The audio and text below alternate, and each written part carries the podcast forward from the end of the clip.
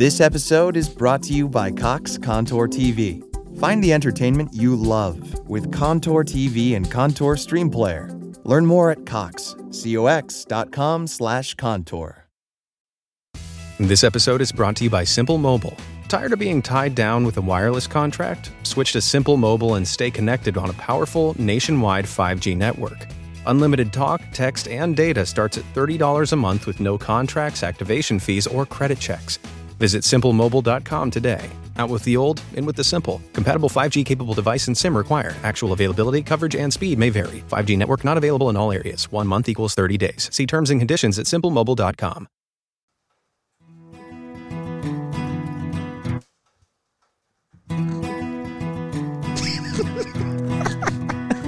It's been a couple weeks, guys.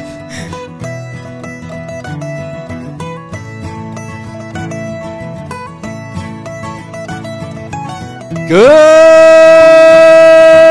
evening, Honey Hole Hangout. What's up, guys? Uh, welcome to Honey Hole Hangout. We are a collaboration of four fly fishermen and hunters who somehow afforded podcast equipment and figured out how to release content on the internet. These are our stories, opinions, and perceptions of outdoor pursuits in the sporting world. And uh, we have our normal crew: Landon, we have Zach, we have Cliff, and we have a special guest from Texas Parks and Wildlife. Clay, how are you doing? Pretty good. Glad to be here. Yeah, we're happy you're here. Yeah, thanks for having me. no, thank you. So, uh, as a little teaser, tell us about what you do. Uh, I'm the public hunting program specialist for Parks and Wildlife. So, So, all of the public land hunting in Texas, you oversee. uh, don't necessarily oversee it, but it, a lot of it comes across my desk. So, uh, Okay. primarily the walk-in stuff is kind of my baby. I all that stuff comes across my desk, but I do help with the draw and hunt stuff quite a bit as well. So, okay. Awesome. So we're so gonna. we got to write our names down and hand it to them before. we leave. Um. Well, let's it get. doesn't work that way. we can't pick anybody. We can't not pick you, and we can't pick you. sure. wink, wink. I get what you're saying. So, uh, Zach, you actually before we do that whiskey review. What are we Yeah. drinking? Because isn't this from originally from you? Yeah, so we had like that triple pack that had the straight regular Jack Daniels number seven, um, the Gentleman Jack, and then the single barrel select. All right. So um, I don't know. I don't know anything fancy about it. It's supposed to be pretty good. I mean, And we're doing the single barrel. we're doing the single barrel today. Yep. well, wasn't the Gentleman Jack kind of flavorless, if I remember? correctly? Yeah, they they bring it down so much that way everybody can drink it. Mm-hmm. But uh, yeah, they Just put it in your kid's sippy bottle. yeah, right. It loses a lot of flavor. But uh, this is the single barrel select, forty-seven percent. I would say that this, to me, is between the Gentleman's Jack and Old Number Seven. I'd say it's that step because it has a slight bite, a little bit of flavor to it. It's not as muted as the Gentleman Jack, but it doesn't have the bite and everything that Jack Daniels has, which I don't think has a bad bite in general. but sure. I would say too, where Jack is more like vanilla caramely. If you pull those out, this has more sweeter. Like nah, I still Fruit- get a good bit of caramel. I did too, but I think this has more fruit, like cherry kind of flavors with it as well. I like this one. Yeah, it's not bad. It's an expense. Like I mean, this is like a little taster kit, but I think if you buy this regularly, it's like a fifty dollar bottle. Really. Yeah. So, but you can pretty much always find it. How much was the kit then? I don't know. It was a Christmas gift, you know. Good Christmas the gift. yeah. Did you try any clay? I did. Yeah. What do do you you think? like it? Yeah, it's good. Are you a whiskey drinker or a beer drinker or a I'm more of a rye man personally. Really? Rye. Okay. Okay. Yeah. Yeah, that would have been. We could have tried some rye tonight. So could've, for yeah. our hundredth episode, I figured out what we needed to do. Okay. We need to do. You think a- we're gonna make it to hundred? Oh I think we're gonna go past hundred. High hopes, man. I think. Well, if we don't think like the best of us, then why are we still doing it? I think we take a, we drink an American whiskey, a Can- uh, Irish whi- whiskey, whiskey, and a Canadian rye on the hundredth episode. Okay, but what about Scotch? What about Scotch. Scotch? isn't technically a whiskey. What about a Japanese whiskey? no? Just do America, Ireland, and Canada. There you go. Okay. Uh, what rye do you usually drink? Do you have a go-to? Uh, Bulleit. I like okay, the Bulleit rye. Yeah, Sazerac too is a pretty good one, Yeah. especially when I mix it when I make Sazeracs and Okay, mix absinthe in it. Yeah. we've had a WhistlePig on here. We don't typically drink a lot of ryes. Mostly bourbons, occasionally a scotch or something else thrown Yeah, in there. or like St. Patty's Day, we did Irish whiskey. Yeah, we, We did a tequila once. We did do a tequila. once. Yeah. Not on Cinco de Mayo though. No, It was just random. random tequila. Okay, uh, Zach, you got back from Yellowstone. Yeah, my wife and I did a ten day trip to Yellowstone. How was it? Oh, dude, it was awesome. Was it crowded? Okay, so uh, yes, it was, but not as bad as we thought. Right? We kept hearing these horror stories of, oh my gosh, it is going to be so many. Like, there's going to be so many people there. We're going to wait hours and hours and hours to go anywhere. But the crowds were not that bad. What we ended up doing is we knew that one day, like our first day there, we were going to do all of the main like touristy things. Like we were going to do Old Faithful, uh, the Grand Prismatic Spring, some of the other like main springs and geysers. We were going to do that on one day. So we knew like the first day there, we are just going to sit in traffic and then do these little things. And uh, it was bad. Like it took about an hour to go like 10 miles to get to like the next thing. But we knew we were just going to do those three things and then call it a day. And then Wednesday, Thursday, Friday, or Wednesday and Thursday, we just like did hikes. We went fishing on the opposite side from like Old Faithful. It's like 40 miles on the other side of the park. And there was hardly any traffic at all. I mean, like you saw people, you saw cars, but it was not what that one little strip was. Gotcha. Um, So I know Yellowstone is a big figure eight oh, yeah, with the way the roads work. with the w- way the roads are, and I Mm-hmm. know Yellowstone's on the lower left-hand portion of the figure eight, uh, if I remember from the map correctly. West Yellowstone? Where we stayed? Yes. Yeah, it's kind of like so. Yellowstone's a big square, right? Mm-hmm. On the left side or the west side, we West Yellowstone is literally like pretty much right in the middle, from like the northern point of Yellowstone to the southern point. Okay. So uh, we were like an hour away from Old Faithful, and that kind of stuff. So like we only did that, but then we went fishing on Wednesday.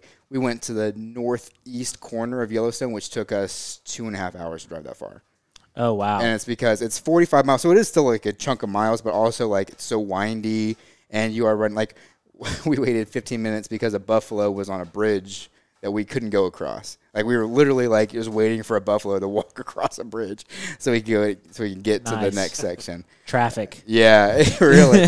um, it was so cool though. Like we saw so many animals, animals, especially that Wednesday when we decided to drive to go trout fishing. We were gonna go catch some.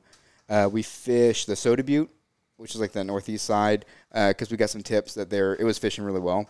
And so we're driving over. We saw a wolf, like literally running across. Nice. Um, we saw, and it's funny. Like if you ever want to see like animals, just go where all the people are looking. And so we found the wolf. We found a grizzly, and to be honest, like Kid and I had never really fished in grizzly country. Like, uh, you know, you can kind of get worked up about black bear, like in Tennessee and stuff, but it's like it feels different being like I'm gonna fish where like there's grizzlies, right? Like could be anywhere. Um, and so we saw a grizzly on our way to fish, which was kind of nice because we were kind of like, okay, like you know, it kind of put things in perspective for us. Uh, you see bison everywhere, like just all over the place. And then uh, we saw a few bald eagles and stuff while we were driving. And um, so we finally make it over the Soda Butte. Kendall and I are fishing. I was expecting the cutthroat to look like the cutthroat we caught in Colorado. yeah, those were colored up. Right. Where they're like Yeah. bright gold and like these like scarlet red bellies and like nice bright um, throat slashes Yeah. and everything. But the hybrids there and the cutthroat, the Yellowstone cutthroat, look extremely similar. Like it's pretty hard to tell the difference. Yeah, they're very the muted, and I think the color change happens during spawning. Okay, so we were a couple months early. So I think a couple months late because I think cutthroat spawn in the spring. That one, okay, I'm pretty sure the spring. yeah. So because when we went to New Mexico, that would have been like June or July. Yeah, that was the last week of June when we went. Yeah. yeah. Um, but we still we caught like so many fish, and it was cool. Like bison were literally just like chilling. We're casting, you know, trying to stay. We we stayed pretty far away, well, like twenty five yards, whatever. And then we kind of go up the Lamar a little bit, and there's this pronghorn that's just like chilling on the bank. And so Kendall and I are casting. Kendall caught a rainbow or a cutthroat right by this pronghorn, and um, man, it was awesome. then Thursday we did some hikes. uh, we fished a small meadow because Kendall, like her whole dream outside of catching big fish, is she wants to fish like this peaceful meadow where it's just like a beautiful creek running through it, you know. So Just the big windy. Exactly, where it's it's just like- open and there's no trees. and- bright green, exactly. So we Yeah. did that Thursday afternoon, and we caught um, just on dries. We caught brown trout, caught a couple hybrids, maybe hybrids, maybe cutthroat. I don't know, because you're supposed to kill any hybrid that you find, but So they want you to kill the cut bows. they want you to kill every cut bow. But the cut bow are very hard to, to, to distinguish between the regular uh, cutthroats. Yeah. And so that was tough. Yeah. Um, so we had slippery hands. But um, that was a lot of fun. And then Friday we had a guide where we floated the Madison. Kendall had never done a float trip before, and Ooh. she loved it. Like in our our and guide, y'all were on a drift boat, huh? yes. So it was Yeah. actually it was my first time in a drift boat. Drift boats are nice, aren't they? They're nice, man. You Feels got- like luxury. you got plenty of room to move around. Yep. It's uh yeah, it was um fishing in Madison was great. We caught fish all day long too. Uh and our guide was like fantastic and like Kendall there's like things that like you fish so many times that you just kind of like forget how to explain to people. You know what I mean? Until you're like you're actually doing it. And with her uh, a lot of that stuff isn't like natural yet, right? Like she's been fishing pretty hard the last years, especially. Um, but a lot of that trout, like just the trout set and stuff, like just the repetition of being out there and catching and hooking into fish and having a guide watch her and be like, okay, this is what you need to do differently this time. Um, just like was awesome. yeah. So Yeah, it looks like you guys had a great trip. Did y'all carry bear spray? Uh, we did. We had one can that we carried, and we never really went too far from one another. And then the key thing there is they also just say like every time you go around a corner, uh, just yell like "Hey bear" or whatever. So we looked like you know, ridiculous people walking around going "Hey bear, hey bear," you know. Yeah. And then um, that was mainly when we were fishing because when we were hiking, like there's so many people on the trails that it was like everyone's making noise. It's not really that big of a deal. But fishing, you have the rushing water, and we were just her and I out there, and um, there weren't really any other people around. There was a car that would drive by the road every now and then, but What was your highlight of the trip? oh, that's tough. Uh, the meadow fishing was pretty cool. Catching fish on dries, like, is gonna be awesome no matter where, what you're doing. Yeah. Um, what was the? I know there's a lot of attractions in Yellowstone. What was your favorite like attraction? like touristy thing. Yeah. The geyser was really like Old Faithful was really cool.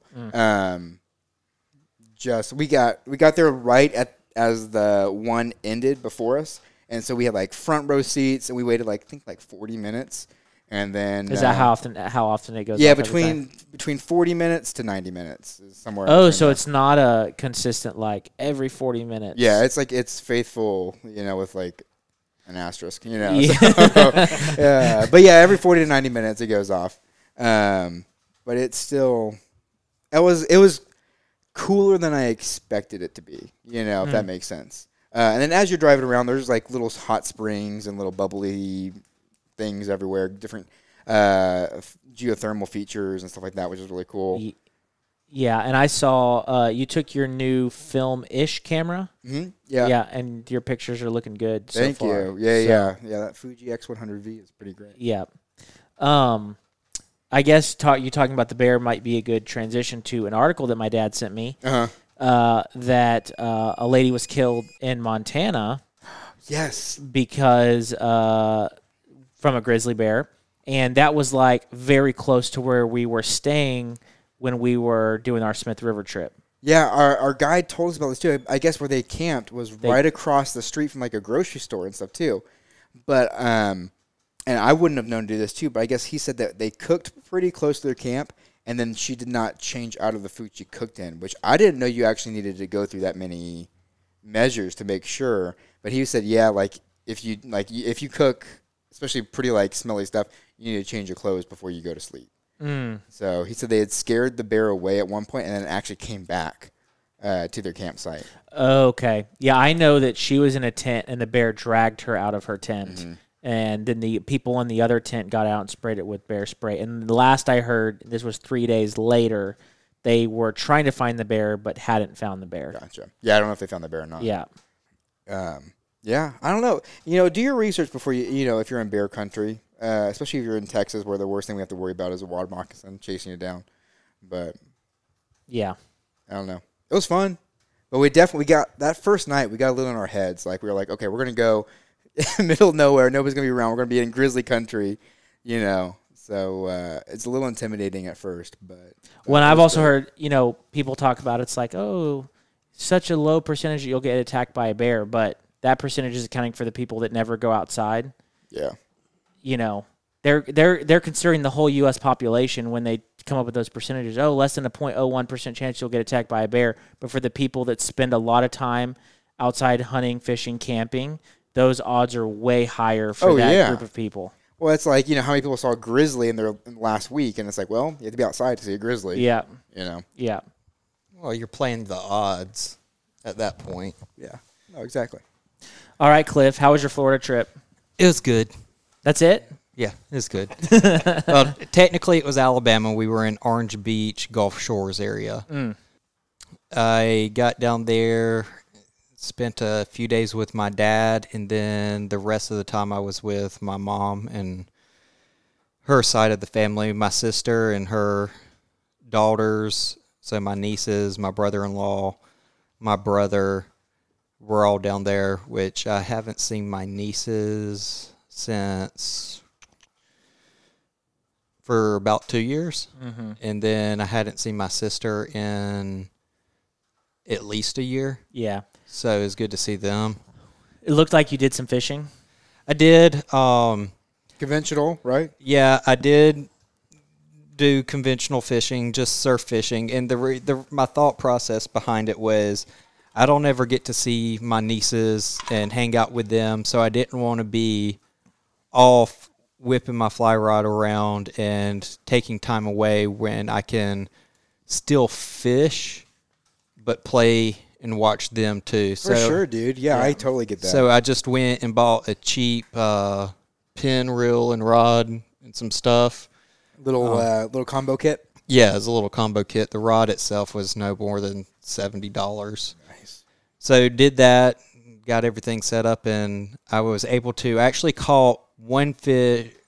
I hooked into at least two, and I got one to hand, which was a, a little cat fish. I'm assuming hardhead. I don't really know how to identify them all that well because I don't really catch them.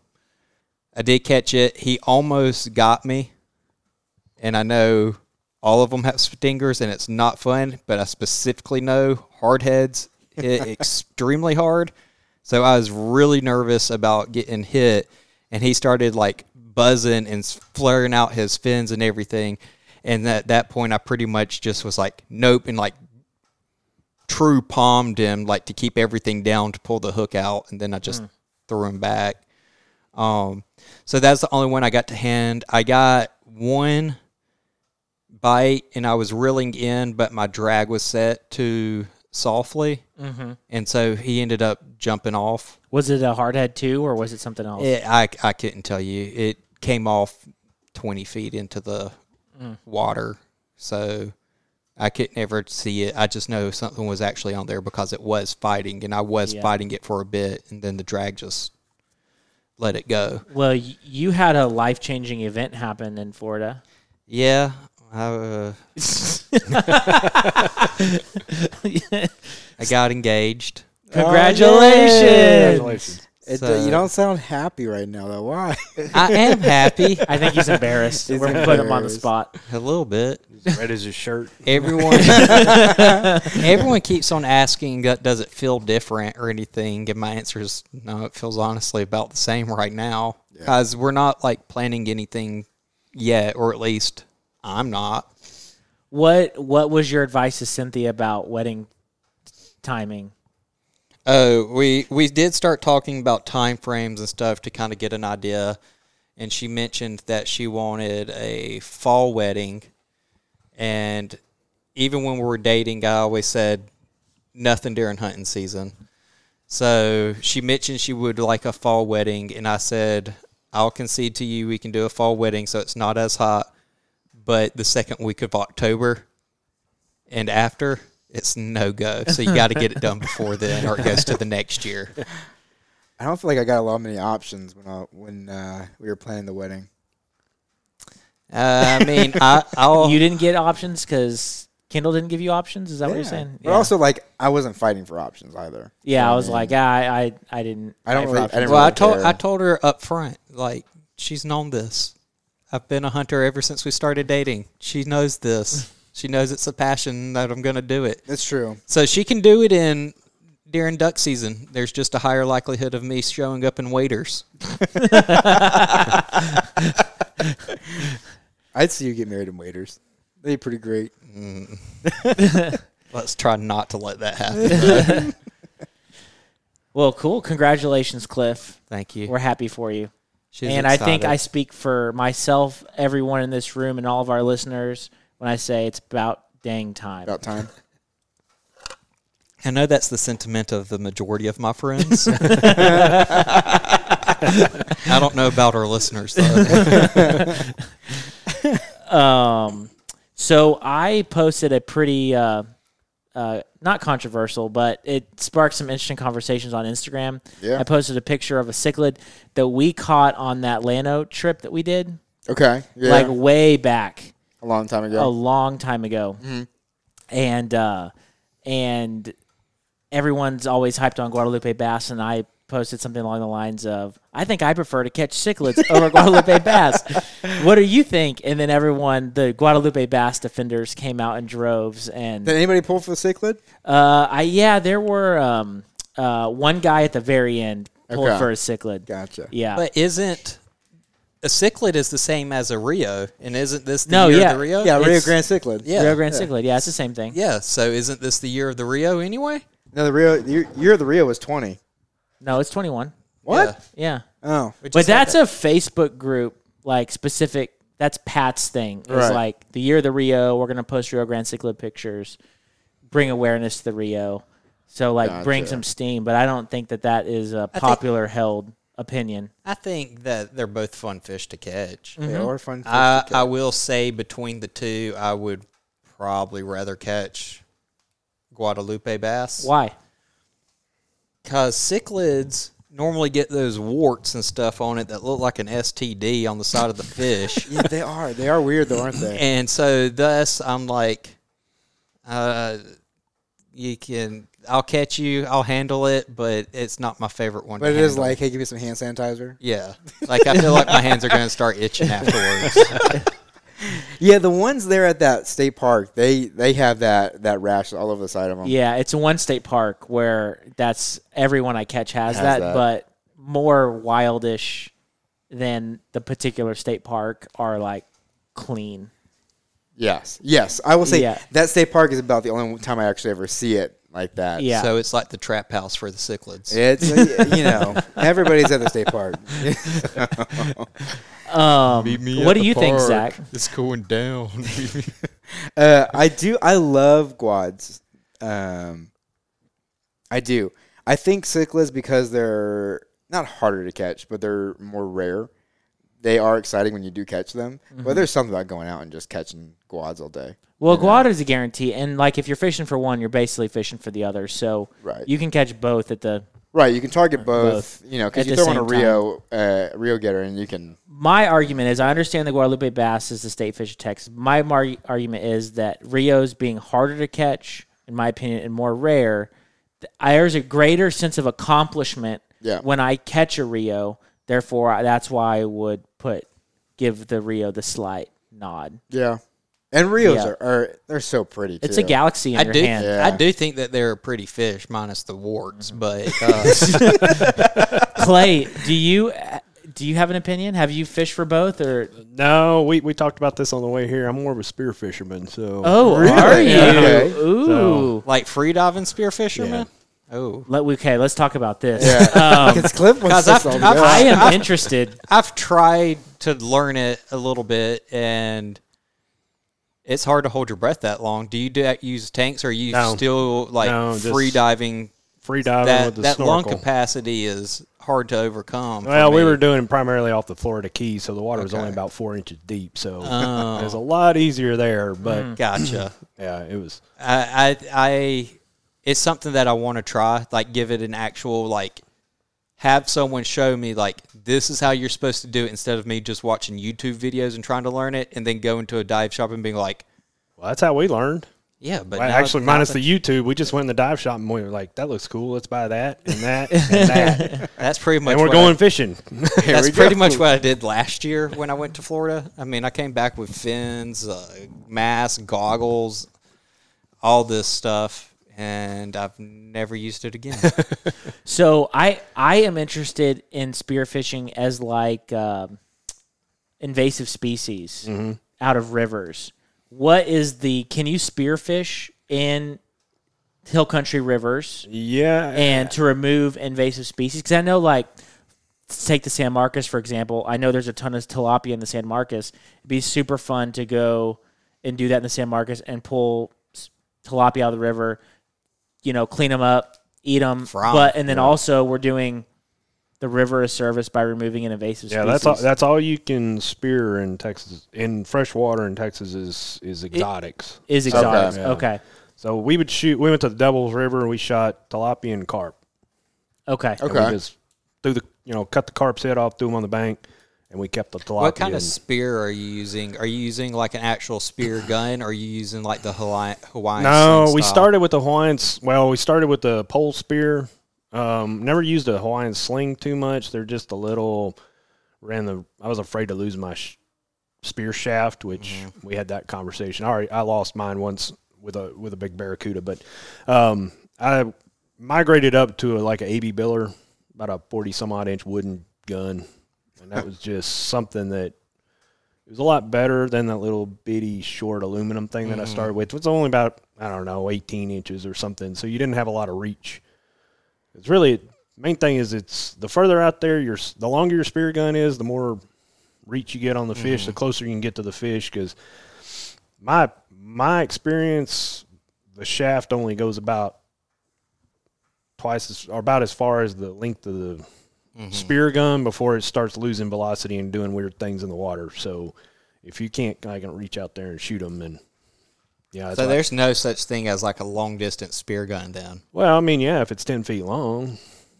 I mean, not in my experience. but We've used bands. Our our guns are all banded, so um, I don't know. They may have some newer technology. Granted, my stuff's golly from when I was in grad school, so that was about twenty years ago. So they may have come a long way now, but I haven't.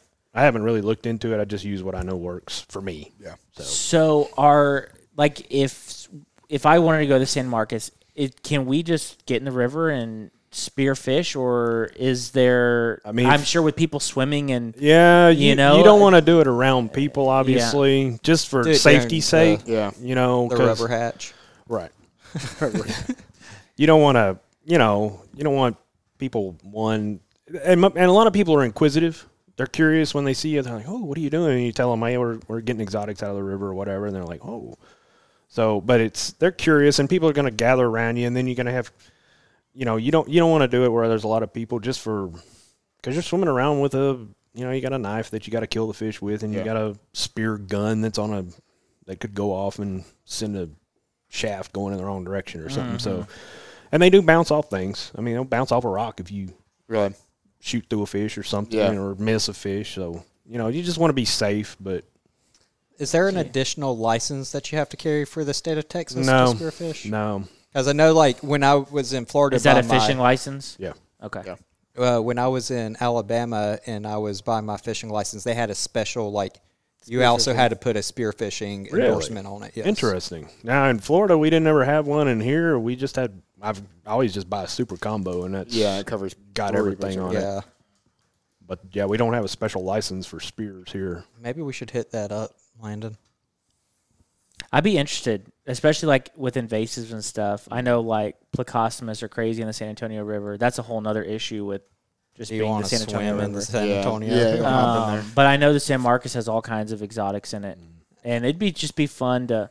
I don't know. I know people like spearfish the jetties and stuff like that, but it's always so choppy, and I don't want to get thrown up against the rocks. I think it'd just be more fun to go for a day and pull exotics out, keep some tilapia, Yeah. doing a good service for the river, Yeah. and having some fun. Yeah. Let's do it. Yep. Learn something new. Do you use a wetsuit or do you just go board shorts and No, it was 90 degrees in the water in Florida.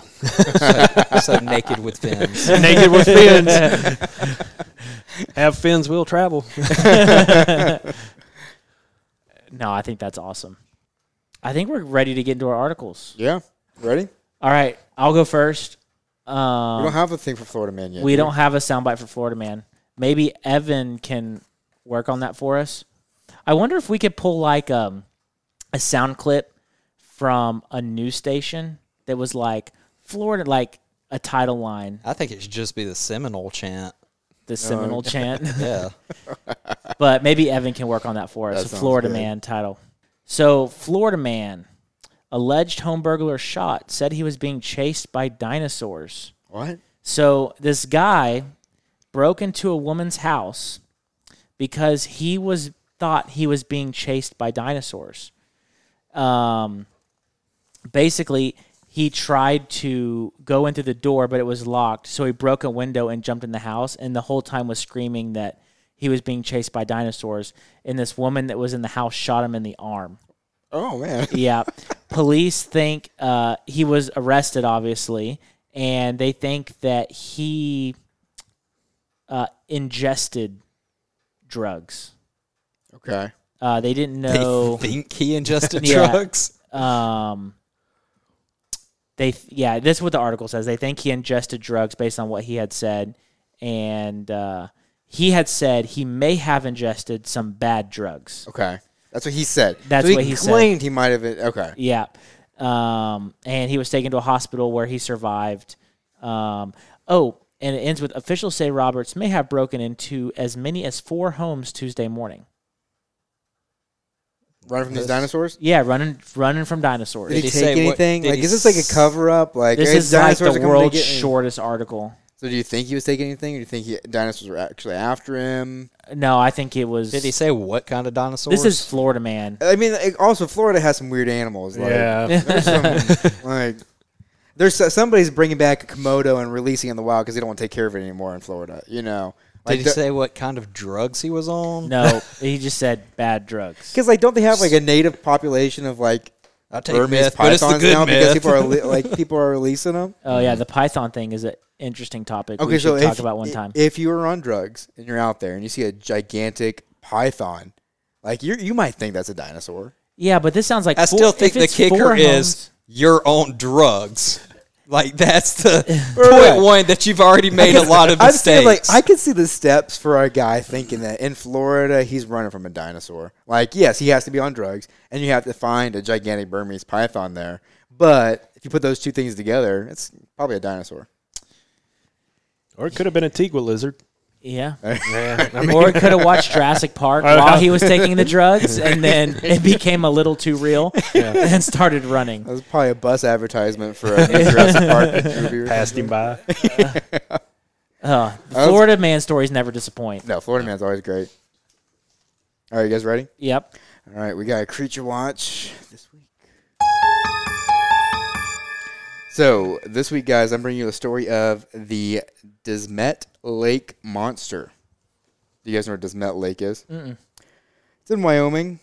Uh, so Lake Desmet not only attracts fishermen. Apparently, it's this lake that's in Wyoming that's really popular for people to go fish. Uh, it's got some cutthroats, or uh, not cutthroats. It's got some grayling, some browns, crappie, but it also has a creature known as Smetty. So kind of like Nessie, right? We want our own. So we have Smetty. When would you guys say the first sighting of Smetty happened? This is Wyoming. Yes. 19. 1920. Okay. 44. 1944. 19. I'm going to say it's not during World War II. People got You put so in much thought into this every time. Deductive, deductive It's kind of reasoning. great. I like that you give us so much thought. Yeah. 1956, 1920, what do you think? Uh, 1890. 1890. Okay, you say 44. All right, it was 1925. Ooh. Is when the first sighting was. Yeah. Um, so, Told you it wasn't during World War II. They got other things to worry about. so if you were out there, you might think like, well, how do I know if I'm seeing Smetty? So local ranchers actually tell stories about seeing a 30 to 40 foot long looking creature. It's about as long as a telephone pole, and they say it has they say a lard bucket, not large bucket, so like a fat bucket is attached, and that's kind of what its head looks like. So maybe it's a snake that I guess got stuck in a bucket. But uh, other people say it also has a bony ridge along its back, right? So you might see like some spikes come along its back side. And those people say that it has actually like a horse's head. That kind of like uh, is the main thing of it, right? It is all gray, kind of like scaly, slimy creature. But people say that it also kind of mimics like an alligator. Like it'll just kind of hang out in the top water column, kind of poking up a little bit, right? Kind of like if you see Nessie, you kind of notice those little things coming around. Now, people say like when they take sonar, they can't really find anywhere, but this this lake is apparently very deep. And there are some rumors that it actually has subterranean caverns that go all the way out to the Pacific Ocean. And they say this because there are actually stories of fishermen going missing from the lake, right? I'm calling BS on that. That's a long right, way right. to travel. So, so this, but this is why they think this because there are fishermen who they know go fish on this lake, and then they go missing, and they find their boats in the Pacific Ocean, 1,200 uh, miles away. I'm calling BS. Well, you know, that's what they say. Follow the facts, Cliff. Follow the facts. All right, so, so fact, fact number one is that would be an insane journey of underwater or underground caverns from this lake to the Pacific Ocean. yeah, 1,200 miles. Second thing is how is a boat going to go under, Uh huh. float this n- navigable channel of water underground, twelve hundred miles? It doesn't float. Smitty, Smitty brings it. I call 'em No, like like how Jaws, like how Jaws pulled the yellow buoys underneath the water. Smitty grabs the. I, I don't know. The fishing boat might have been like a large kayak. You know, they're pulling it under and they're taking it twelve hundred miles. I can see it. No.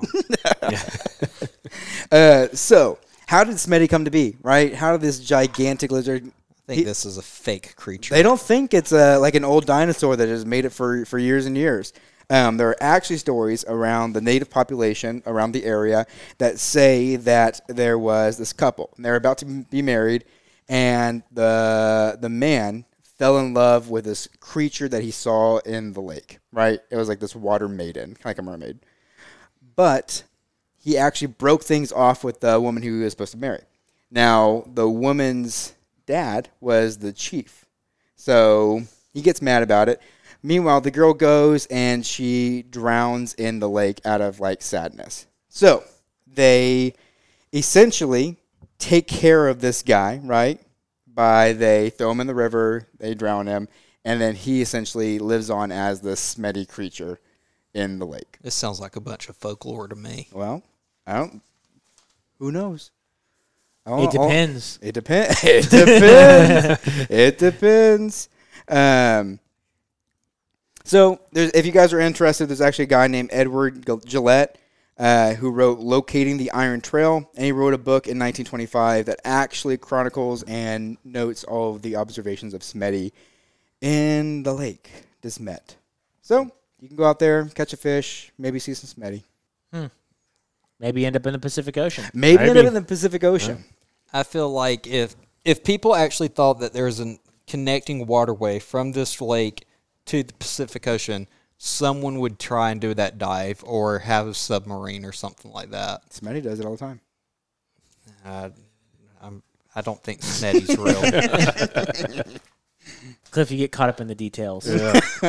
That's where the devil lives.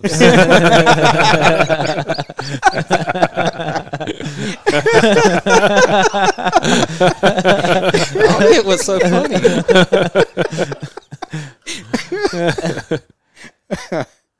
That was good. All right. So yeah, so that story, Smitty. Smitty's good.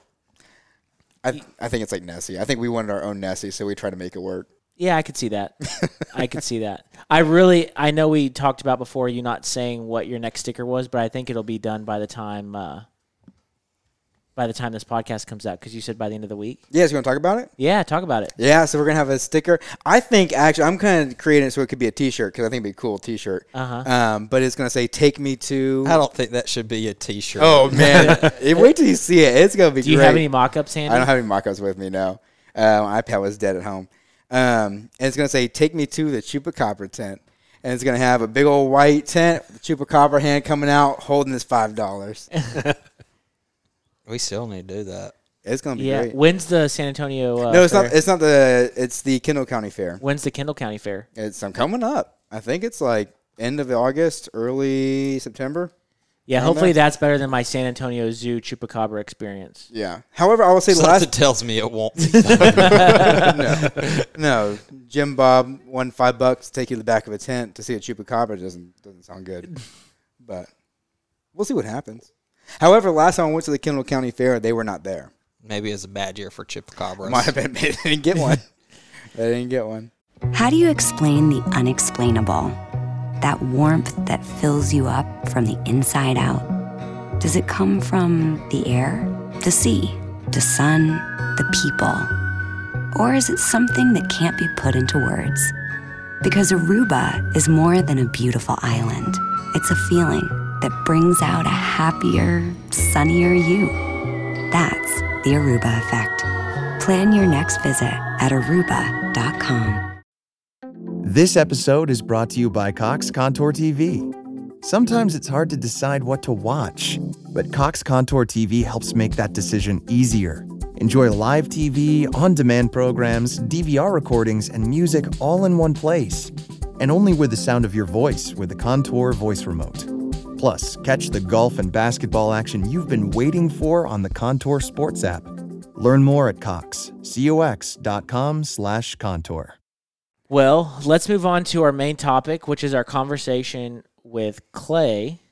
So, I think the main thing we were having a conversation maybe two episodes ago or last episode about uh, the drawn hunt program that is uh, people can sign up for now. And I know I personally signed up for some drawn hunts, and we didn't understand how the point system worked for Texas. So maybe to start our conversation off and get it rolling, would you talk about how the point system for Texas works? Sure. Yeah. So what we have, like, unlike some, a lot of the Western states, they have a preference point system. Um, Texas has what we call a loyalty point system. So every time you apply for a category, no matter how many areas you put in in that category, and you don't get drawn, you get one preference point that rolls over for the next year. Okay. Basically, what happens in the next in ex- So- next year's So yeah, let me let me. You I'm gonna ask a follow up question to that. So no matter how many hunts you put in for, you will get one preference point Yeah. for that area the next year. no, well, no, it's for the category. Point. So- So, so if you're doing duck hunts Yes, if you're doing and you put in for five, only one point carries. you get over. one point Okay. in that category. Yeah. So for like some of our popular categories, like uh, general deer either sex, Mm-hmm. gun deer either sex. You know, we we have my forty areas or something on there. A lot of people they put in for all of them, Right. and but they only get one preference point. Because they're just doing the general Just deer. the category. Yeah. So So general deer would be different than archery deer. correct. Okay. Yeah. So we actually we have sixty one different categories in the in the program. Wow. Okay. So that you can choose from. Some are youth categories, some are archery, some are federal lands, some are e postcard and Right. stuff. And we may get into that here in a little bit. Yeah, we have. I know we have a couple questions about that, but I don't want to jump ahead, but So I know. Okay, let's take me for example. I know I put in for every antelope hunt available. Mm-hmm. Um, and there are there's a public land option and there's some private land options. Are those all under the same? no. Those Okay. are different categories. So the private lands pronghorn hunts, Mm-hmm. that's a category of itself. Okay. So you can apply for all those and you get one if you don't get selected, you get one preference point for next year. okay. now does that preference point just go if you apply for the exact same category, or does it go for? Okay. No, it goes so it's by the category. You Okay. get a loyalty. I, I said preference point. You get a loyalty point um, for each category that you apply in, no matter how many areas. And if you don't get selected in that category that year, that loyalty point rolls over for the next year. And so basically, what happens the next year is when you reapply, your name goes in the hat, so to speak, the the application that you have this year and as many loyalty points as you have from previous years. Right. So our system is a purely random draw. Um, and we don't have our loyalty points basically they your name just goes in the hat more times. Unlike some western states that have preference points where after you get they have very complex algorithms and stuff that determine, you know, after so many years of putting in and not getting selected, you're you get put in this little bitty smaller category and you have a better chance. Ours is purely random. So one person that puts in for the very first year can get selected, just like somebody that puts in has been putting in the same category for 20 years, except that guy's name's in the hat 20 times and your name's only in the hat once. Gotcha. Okay. What happens if you skip a year and don't apply? Doesn't matter. You don't- you you're- don't you do not lose- lose your loyalty points in Okay. Texas And until you get selected. until you get selected. So there's a caveat to that. So there's a lot lot going on with the, the loyalty points. So when you get selected, there's nothing to say that you can't get selected f- if you put in for two areas or two two or three different areas in the same category. There's nothing to say that you can't get selected for more than one area in the category. It's highly unlikely because of that the number of applicants that are in there and the limited number of permits. But you could get selected. So to try to cut down on that and open up more hunting opportunities so we don't have I mean it was very very rare that somebody got selected for two hunts in the same category, but occasionally it did happen.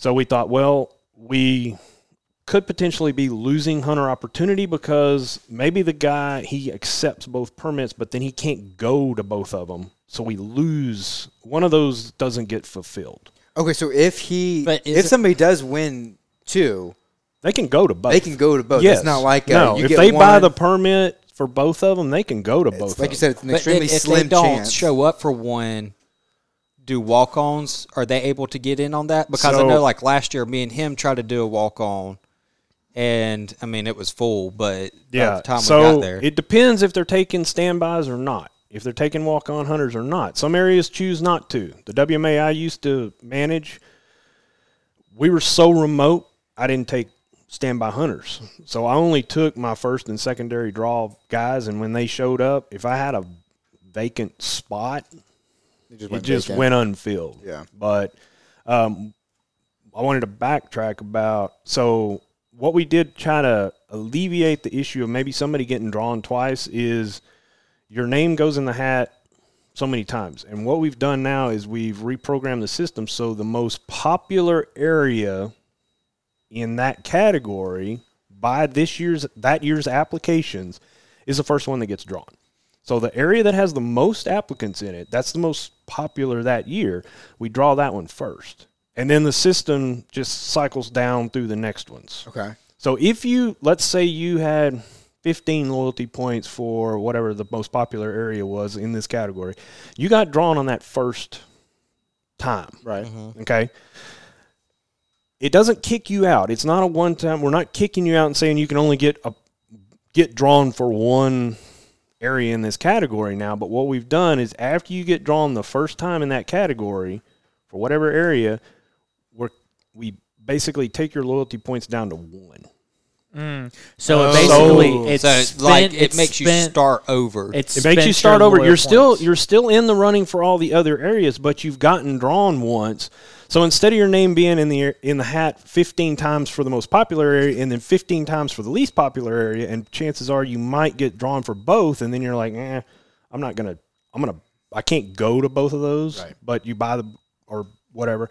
The We're just first. trying to spread the wealth around a little bit. Right.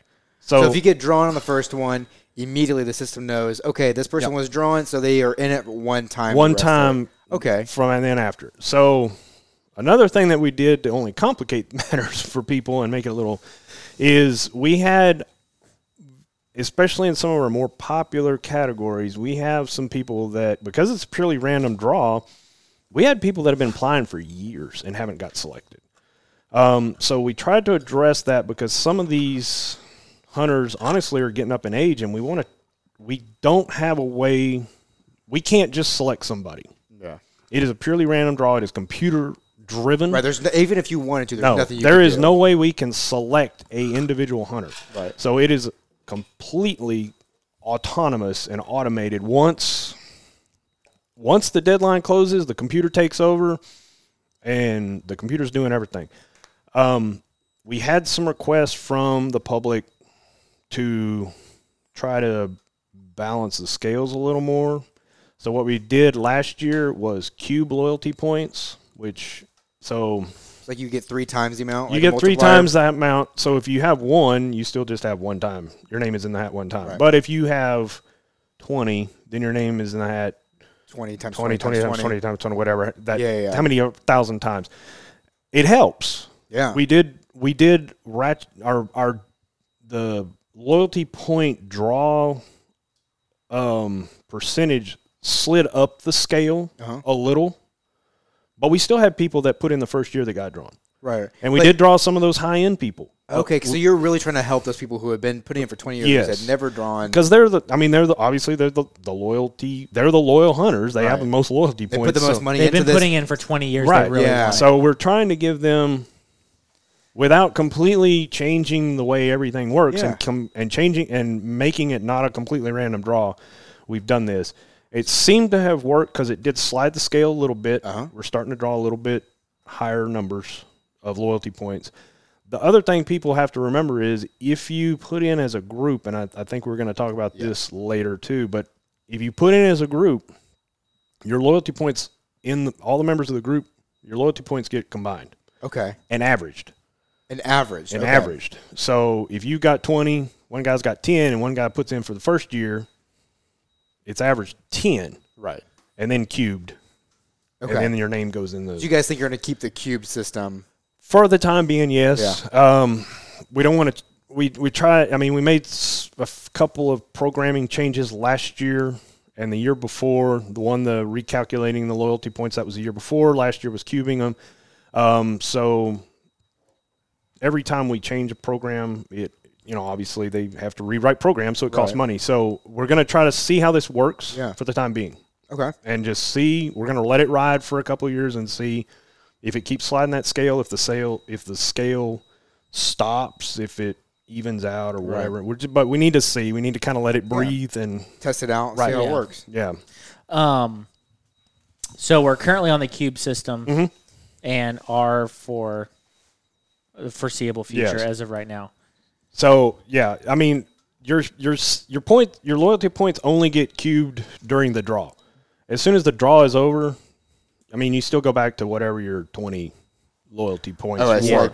It doesn't carry over thirty thousand loyalty points because Right, then it would just bog the system No, no. completely down. Yeah, yeah. So like, yeah, it's 20 cube. Yeah, And next 20 year will be 21 One cube. cubed, yes. Not Yeah. whatever the 20 times 20 Right. times 20 Yes. cube. Now, does this Back- system apply to every type of hunt that people can apply for? So I know there's some specialty hunts like Grand Slam hunt. So grand slams are completely different.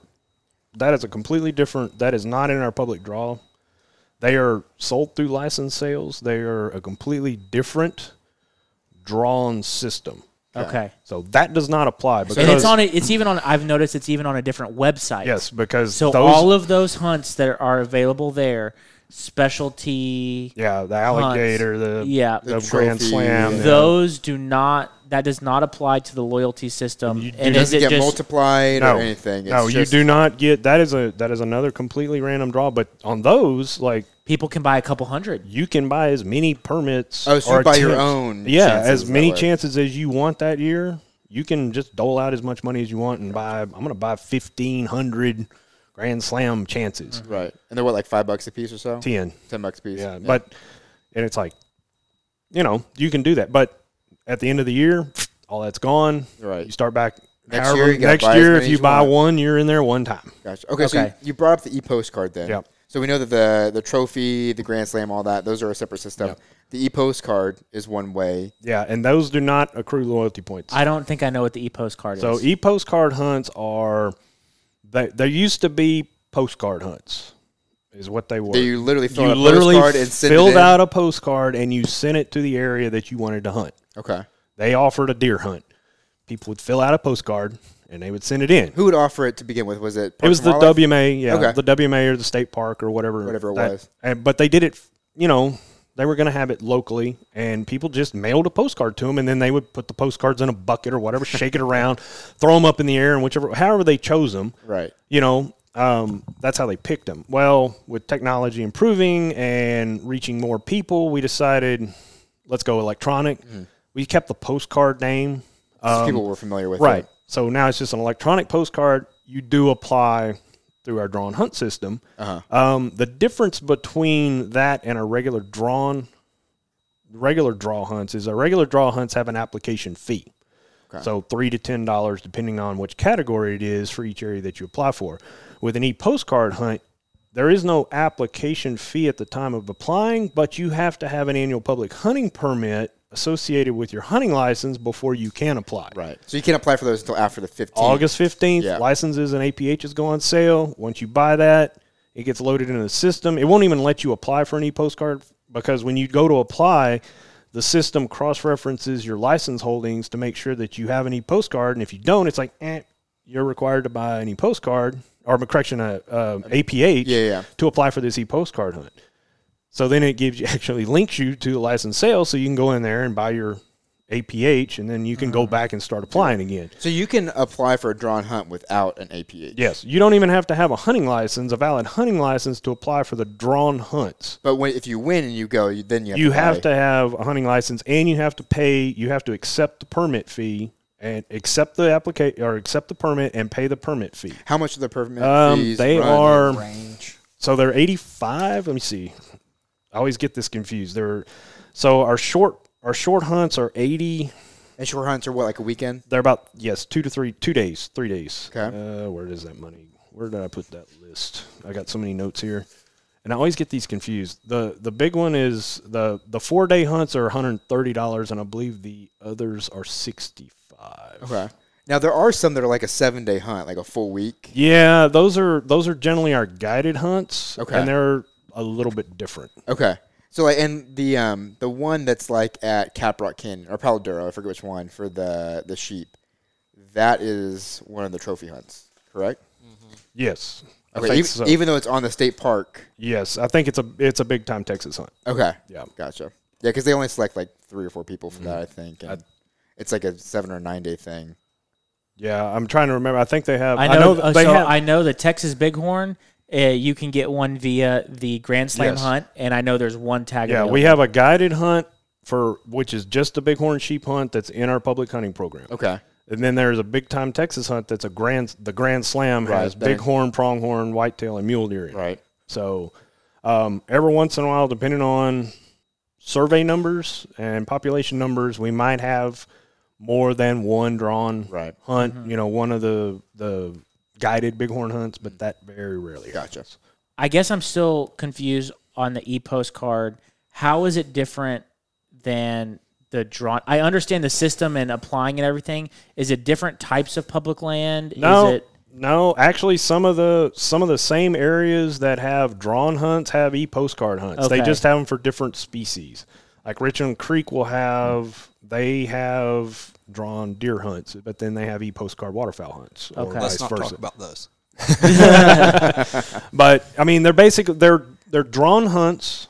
They're in the drawn hunt system. Uh-huh. It's just the permit fee and the application process is the application process is exactly the same because you're still using the same System entrant, the same system. Just Yeah. one has It's- to be checked against your APH. Right. You have to have the only difference is you have to have an APH to apply for an e postcard hunt prior to applying, and then the other drawn hunts have an appli- a application fee that you apply at the beginning when you Yeah, apply, which and- is what I did Right. this year. yes, and then if you're selected, then there is a permit fee. Okay. That So- says like I'm accepting this Yes, hunt. I'm accepting this hunt. You will receive an email. You have 10 days to accept the permit and pay the permit fee, and then that locks you in, and that hunt is now yours. if you guys do, if they do not respond within ten days, you guys redraw. Yes. If they if they take if they're taking secondary draws, which most a lot of areas do, Mm-hmm. um, will that permit gets canceled, and then the system will redraw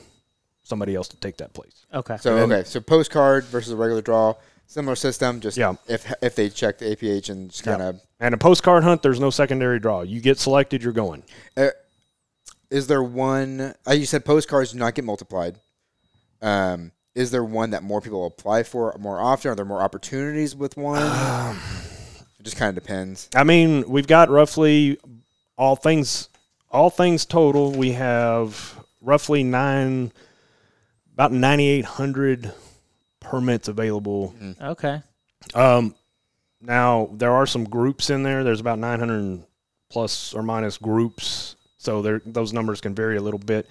Um, but as far as e postcard hunts, um, we have 790 Okay. e postcard hunts available this year, as opposed to 800, 8,950 some odd regular drawn hunts. The majority are the drawn hunt. E postcard makes a small number. yes. Okay. Yeah. And on the group hunts, the whole group would lose their points after being drawn, right? So So if you put in as a group, the the beauty if you want to hunt with your buddies, if y'all y'all y'all want to go hunting and you're applying for a group, you uh, hunt. You definitely want to put everybody in on the application at the same time because everybody on that application gets selected. It doesn't select just random people off that application. Everybody gets selected. Everybody gets a permit so long as you everybody pays for their permit Right. accepts their permit and pays for it. Y'all all get to go hunt. If you were to try to take the chances of, you know, Cliff, you put in by yourself, Zach, you put in by yourself, you put in Landon, you put in by yourself. Y'all, one of y'all might get selected, none of y'all might get selected, but you won't be able to take a buddy with you. Okay, so you can't take a buddy. If you Cannot take a buddy. The only people that can Gotcha. be allowed to hunt on the area are people whose name is on that Names. application. And that these are with that like, group. in my mind, I envision these being like waterfowl type hunts. A lot of them are waterfowl hunts. there Okay. are a few. There's a few other things in there that are group type Yeah. hunts, but uh, just for safety stuff. I don't imagine like a deer hunt being. a Uh, group there's hunt. some that are group. Okay. what if one of the members can't go? Like for some reason we all put in and then say Landon backs out at the last minute. he, he's he's flaky like that. he is. I, I can tell. No, if if the, the, the everybody else in the group can go, um, he would just forfeit basically his loyalty points. But th- then we couldn't call. No, he would forfeit. But we then we couldn't call. No. Say you cannot Carson, his brother. No, you can't add somebody to the permit after. what if we just stop liking Landon for some reason? Well, then You gotta that's force that's me to between y'all. I'm not getting involved. Okay. Yeah, then I think this is a lot of good information. What is the deal with? Uh, I know state parks close during parts of the year and allow hunts. Are those? I've heard those are kids only hunts or youth only hunts. Is that true? No, no. Some of them are youth only, uh, but we have no. There's adult hunts on state parks too. And those are part of the postcard or regular Yes. draw hunts. Yes. Okay. They should do Okay. that with city. yeah, they parks, just too. some some of the parks close portions of the park while they're hunting. Some of them close the whole park. It's really up to the park supervisor how much how much of the area they're going to close, Gotcha. um, based on their you know it's a safety issue. Right, right. Yeah. Let's Yeah. backtrack just a little bit. I had a, another question on group hunts. Mm-hmm. Um, so, what's the best way to? You said the best way to you applying is everyone on the same application. So, say we're all at our houses on the 15th and we're all buying our, our licenses, buying our APHs. Is it better for one of us to just fill out the entire application and send one guy the money that it's owed? Is that how that works? Yes, Or, okay. because the system will not allow you to submit duplicate applications. Okay. So if you try to do an application for all three of y'all from your house, and you try to do one from your house, the system's going to go, eh, nope, you can't do Because my name's already on. You're his. already on his application, Gotcha. so it's going to boot it out, and it's not going to let you apply. Could you apply with two different groups? No. So your name can only be on one application for that area, Okay, for that specific hunt. for that specific hunt.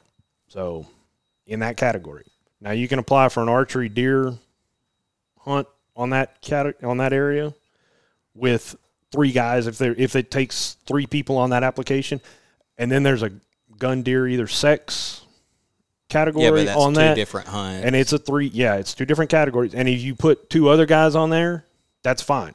Okay. You're not double dipping, As but long you as it's keep completely different hunts, different area- or categories, not different yeah. area, but just different hunts. different but I categories. couldn't say I'm going to go to the blankety blank uh, WMA for a waterfowl hunt and sign up with Landon, Zach, and Ian, and then also say I'm going to go do blankety blank waterfowl hunt with Evan, other buddy, other buddy. Well, like that's if, no if you're going to like if you're going to let's say the JD Murphy WMA for waterfowl hunt, and you apply, the three of y'all apply, that's fine. And then you go to Mad Island, yeah, you can apply on Mad Island Different. with, with two other different guys. but you can't Especially do the when JD Landon makes you mad, yeah. No, yeah, you can't apply because you're already on an Uh, on for application for, the so JD once you're Murphy, on it for one, you're Yes. on it for one. correct. As far as the APH public hunting permit, how does the private leases work in conjunction with that as well? Or how? What are the private leases? How do they work? And just for listeners, have we said what APH stands for yet? Yeah, well, we've alluded to it a few times. I don't think Yeah, we've maybe outrightly not. Sorry, I said, use anachronisms. No, no, you're lot. you're fine. It's the annual public hunting you permit. government guys. It's ingrained in us. We can't help it. You're lucky I'm making words and sentences. um, yeah, so it's the annual public hunting permit. So the annual public hunting permit is primarily well, it's primarily designed for our walk-in public hunting areas, which are a lot of our WMAs, state parks. Um, there's Corps of Engineer land. There's uh, U.S. Forest Service land in there. There's some U.S. Mm, some U.S. Fish and Wildlife land that allow walk-in hunts. Um, those are the governmental areas, but we lease a lot of property from private landowners to provide public walk-in hunting opportunities. yeah, yeah. The APH gives you access to all those walk-in hunting areas Right.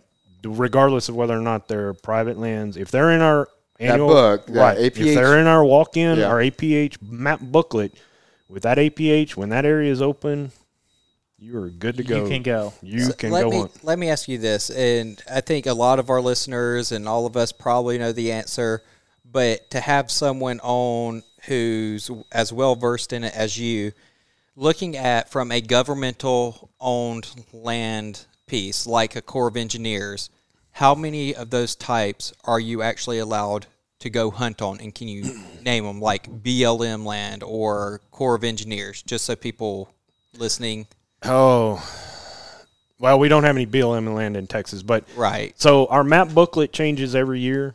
Um, we're constantly adding and losing walk-in hunting areas.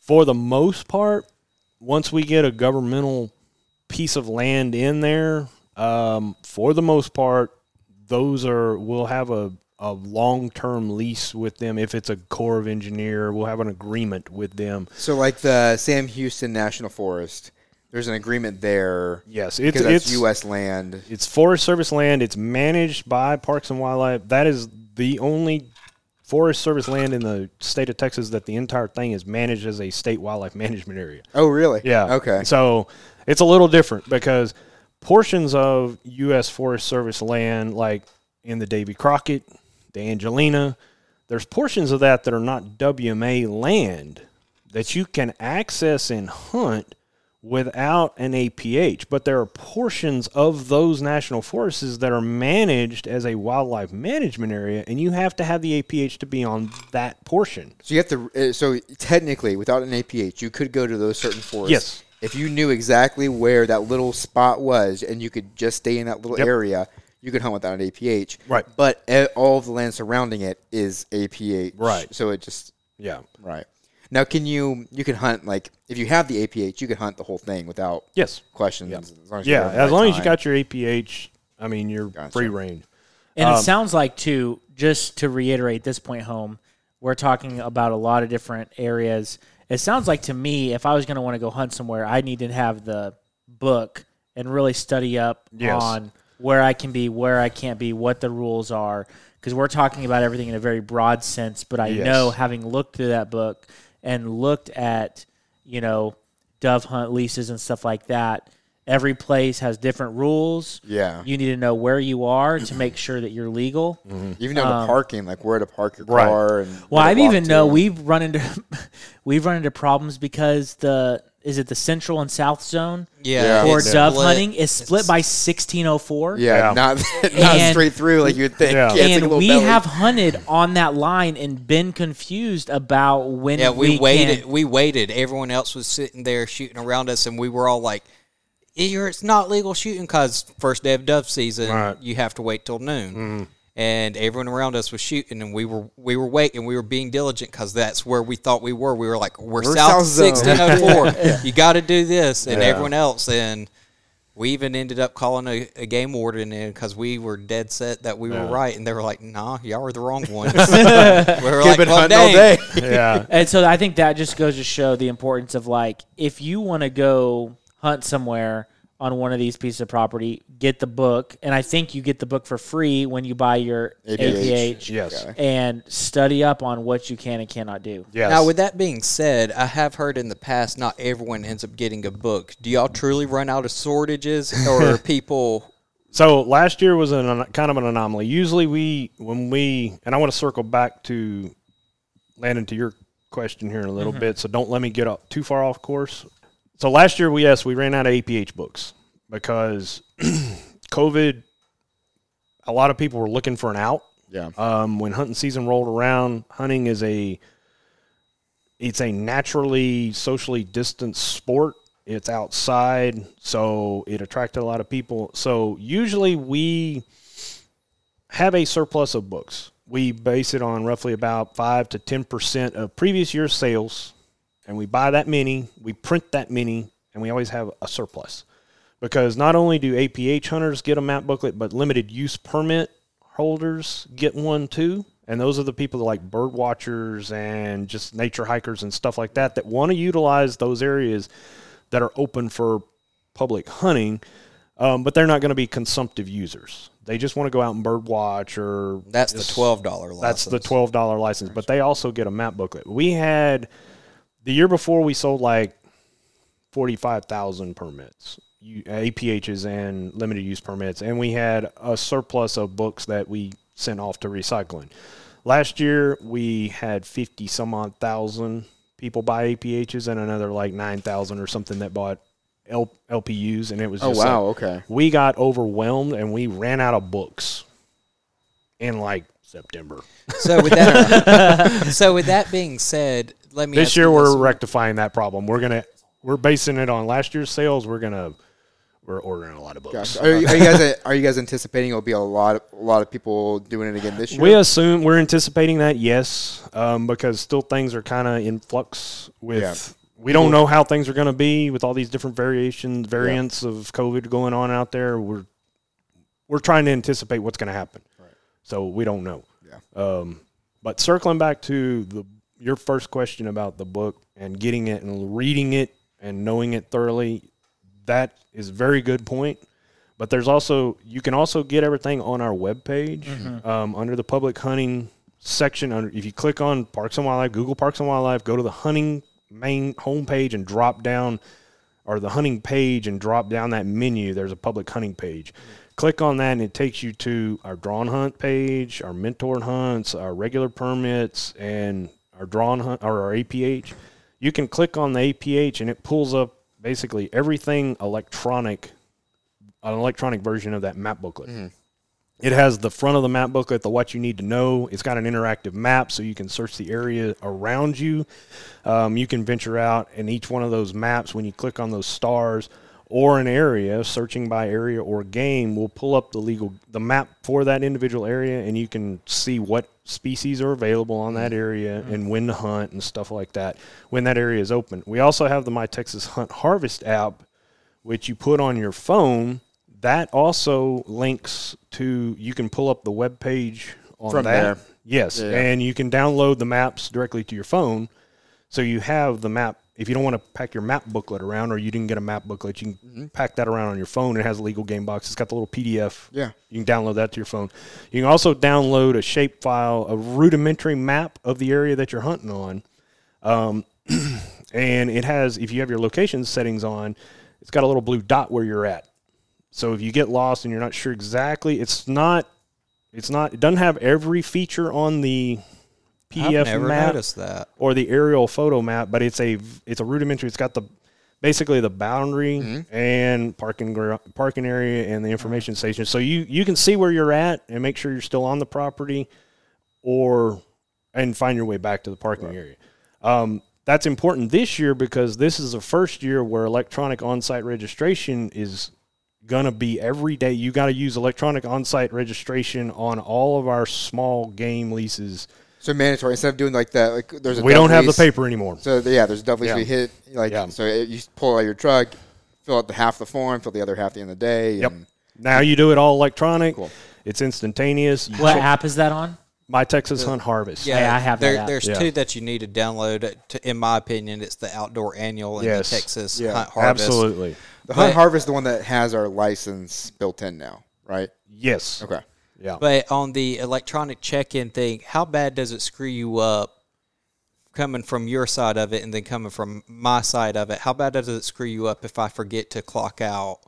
It won't a let day you. and a half. It won't let you clock into another area until you clock out of that one. Okay. So I mean, if you don't go anywhere else, you're you're just kind of sitting there in queue, and it'll give you notifications. It's like, hey, you forgot to check out. But it's not sending you like this No. days. This guy's been out here for three days. No, check it's not. him. We're not- Yeah. No, it, it doesn't do that. It doesn't ping the game warden and like send in the air flight. You know, he's he's lost. because I have done that before. Yeah. No, it does, and it doesn't. You know, you don't get dinged. It doesn't let you not, but you just can't not check out of an area before you go to another one. It's like if you go hunt, you know, Right. If a you hunt multiple areas, like if you hunt one in the morning, you you check in, you check out, and you go to one across the road, and you check in, you check out, or you drive down the road, and you know you can hunt four, five, or six Right. different areas a day as long as you check in and check out. It just won't let you check in Right. until you check out. Right.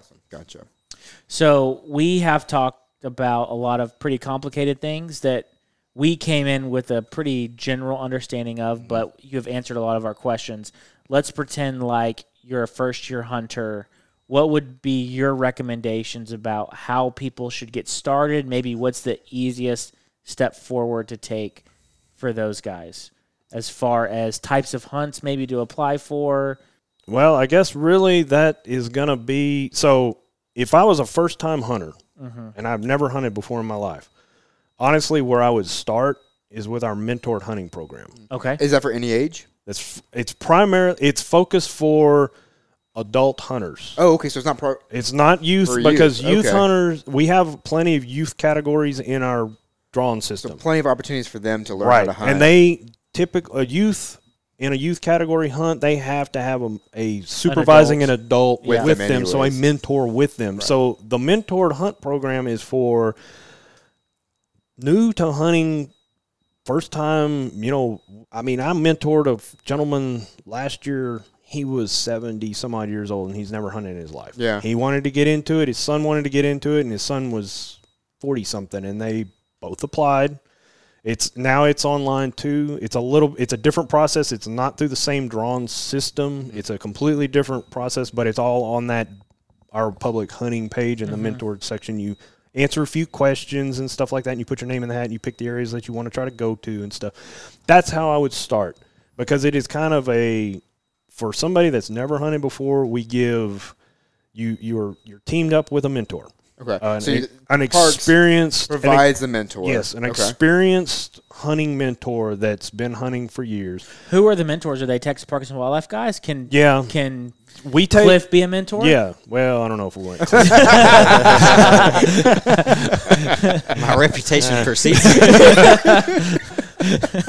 but mo- for the most part, yeah. We, no, a lot of times they're parks and wildlife personnel. We take we've had staff from TWA that come and help. We've had volunteers for state parks. We've had just anybody that is local that's like, hey, I've been hunting for 40 years. I'd like to volunteer. You know, just contact us and we'll put your name down to help. Right. because we're always looking for good mentors. So, um, But you let this guy be a mentor. yeah, well, Apparently, you let anyone. I said we have standards. I didn't say they were high. but no, and and and then it's kind of a it, it's a lot to take in because it's a usually a depending on the hunt, it's a two to three day hunt. Um, but there's a hunting 101 component, which is basically like a abbreviated hunter education thing. We take you out and familiarize you with the weapon system that you're the rifle or pistol or whatever, not pistol, but the rifle or that you're going to be using or shotgun that you're going to be using. You know, try to have you zero it and shoot it. On most of them, we have a, a shooting component. Um, now, did the hunters provide their own? Yes. Okay, so and we and we will bring. I mean, I always bring a, a little deer rifle with me when I go to mentor, just to have a backup in case they either drop it or they can't shoot theirs, or like last year they didn't have enough ammo to to even get zeroed sometimes because a lot of people buy a rifle for this because they're so new to hunting. They buy a rifle to come to hunt, They buy one box of ammo and they can't get it. or they buy three boxes, but one's 150 grain, one's 180 grain, one's 165 because that's all they could get last year. yeah, and we can't get them zeroed um, because the scope or whatever is not, and we just don't have enough ammo. I'm like, here, use mine. It's zeroed, right. So at least we have a starting point. right? And they'll shoot it a little bit, but yeah, we we have a few rifles. Everybody, not everybody, but a lot of us bring a rifle that they can use if they need to. Right, but that's not guaranteed. Like, It's not guaranteed. They're no. supposed to bring their own. Yeah. They're supposed to provide their own shooting implement. Yeah. So, but then you know, and then it's a we basically there's a cooking component. We teach them how to skin out their animal, how to prep their animal, how to, and in some cases we try to cook, show them how to cook it, prepare it, and then we'll try to feed them. We didn't so much last year because of COVID issues, but yeah. usually we have a we'll have a wild game meal Right. or two. You know, we'll cook up you know, cabrito or something, or not cabrito. Uh, what was I going to say? Uh, oh, the can't think. My brain just dumped. But uh, you know, like pork tacos or something made Yeah, out of feral hog. Yeah, yeah. And and you know, and then we'll make gumbo or something next night Right, or right. something. You know, just But or- just to get them in that, like, this Right. is why we do it. This is yeah, or, and that's you know. and that's what most people are.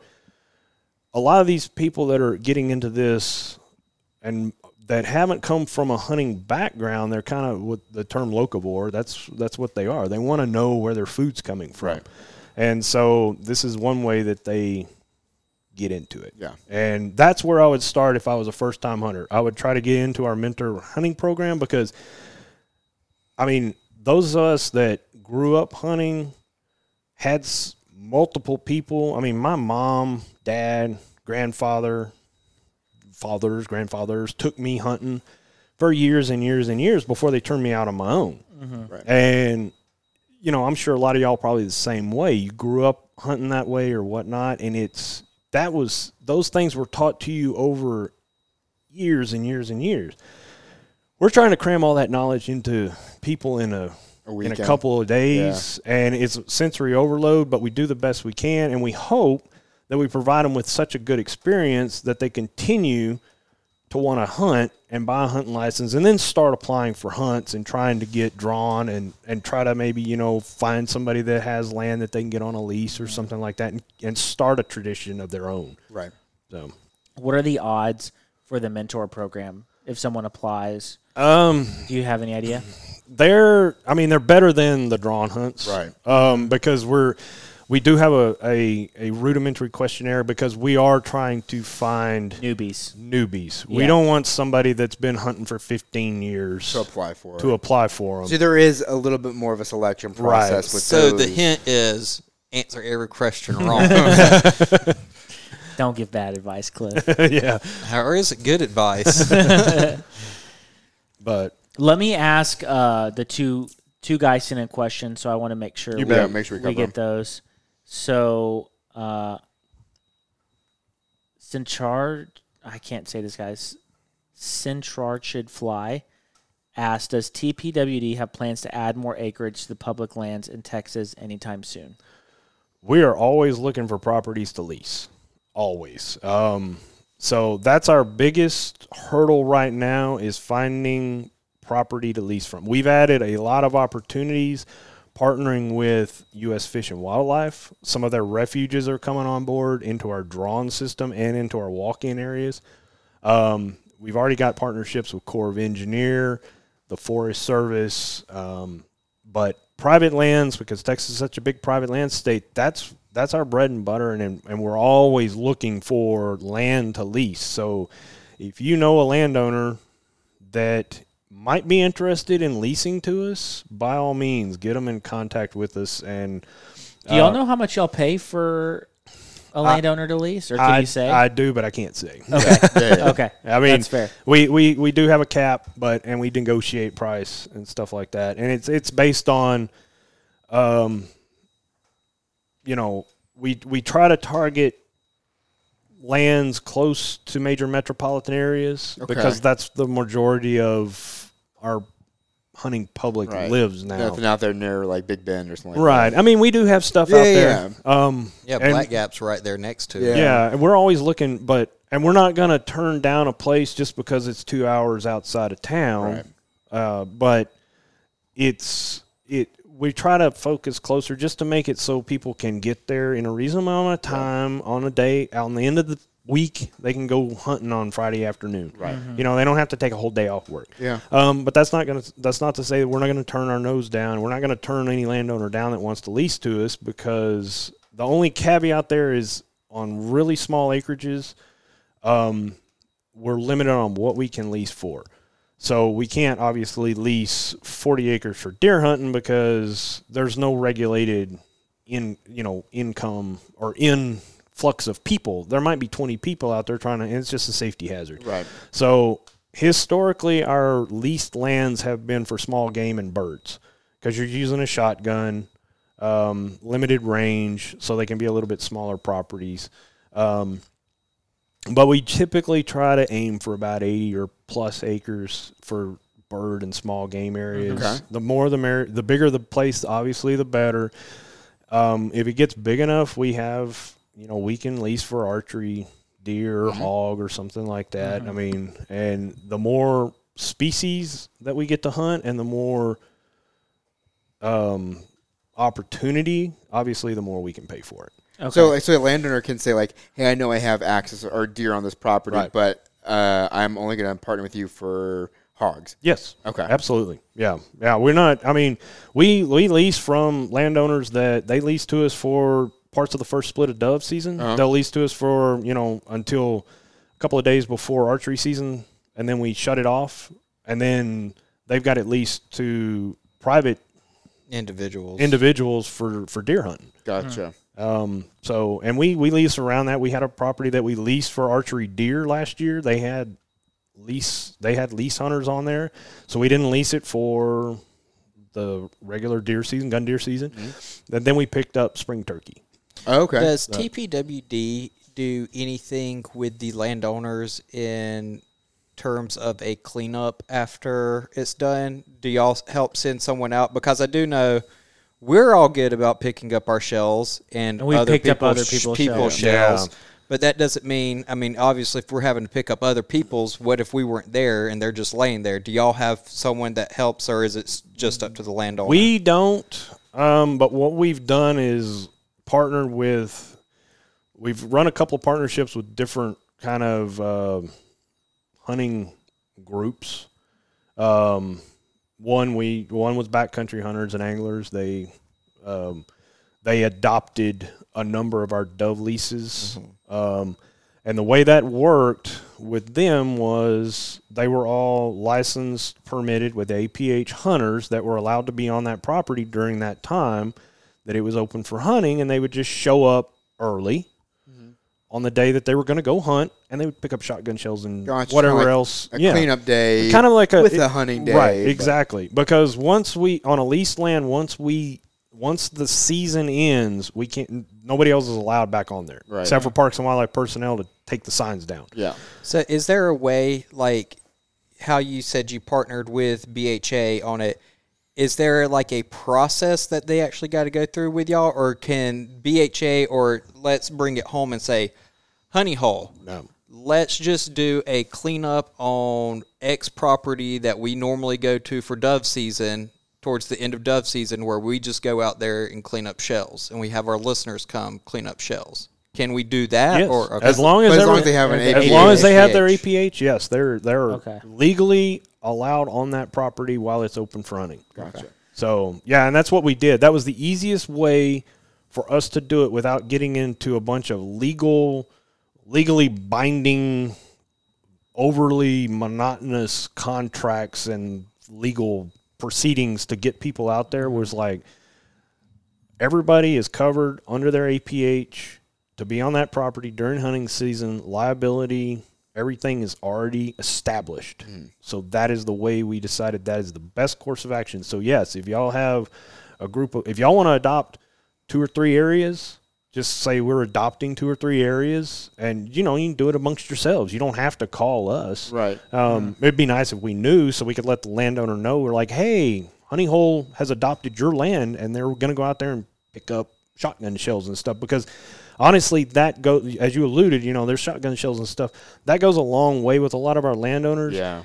If the hunters are out there, if if a hunter, of if if Oh, I hunters go out there I and know pick it up, spots where people said, "I'm not doing this again next year." yeah. I mean, we, Because of stuff like Yeah. Yes. that. Yeah. We, I mean, my my supervisor and I, he and I went out. We picked up two bags of shotgun shells on one area because we got complaints from the landowner about it. And we went in in about an hour. We picked up two bags of shotgun shells, and we were like, and this was before we had established the the partnerships with backcountry hunters and anglers, you know, and that and we started the that kind of started the ball rolling on like how can we get this done because we don't have the staff, we don't have the manpower to clean it up. right. A thing to remember for our listeners that I want to point out is a lot of these leases that they are doing for us, they are also working agricultural fields. So think about it. Say it's your your mom or dad or your family farm and they leased it out for a little bit of extra income or a break in taxes or whatever it may be, their reason behind it. But then all these shotgun shells are laid out all across the field and you don't see it. You run a tractor over it. What can that do to your tractor? One, probably nothing. But you do it over and over and over and over and over again. That's expensive equipment that we are potentially tearing up and it's for our benefit. And it's, It it's is. their land. it's an dude. ice Just It leave is, them but you got to think about everywhere. it like also from the landowner's perspective is what I'm trying to Well, pull it. Oh, I, yeah. I've had an idea for our, actually our listeners, and I haven't run it by you guys yet, but I'm just going to announce it and we're going to do it. see. I'm going to make an executive decision. Evan can always take it so, out. um, I know when I go fishing, I always take a trash bag. Not always, Yep. but if I remember, I take a trash bag. I bring the one I got from Parks and Wildlife, the little yellow one. I, I hike in and I take note of where I see trash, and then on my way back out, I pick up all the trash, fill my bag up, throw it away. Mm-hmm. So my offer is to any honey hole, any listener of ours, or anybody, whether you listen or not, if you guys hike in a Texas Parks and Wildlife yellow bag or a trash bag or a Walmart bag or whatever it is, you guys fill that bag up, send us a picture, tag us on Instagram or send it to our email or whatever. We will mail you a sticker I like that idea. Yep. at, Yeah. at our cost. What's the What's the hashtag though? What's the hashtag? Just tag us. Honey hole cleanup. Tag honey hole angling. Hashtag honey hole cleanup. I don't know. Keep my honey hole clean. so whether that's public, And that's going on the yellow board. Thanks, Cliff. Thanks, Cliff. Another one. It's catchy. so No, that's a um, that's a great idea. yeah. and that goes a long, long way with our landowners. Yeah. yeah, Tremendous, tremendous. I mean that that goes long further than you know any money we can throw at them because they're doing they're providing this opportunity out of the goodness of their heart. Yeah, they get a little bit of compensation, but they like to have They want to do this. They want to do it.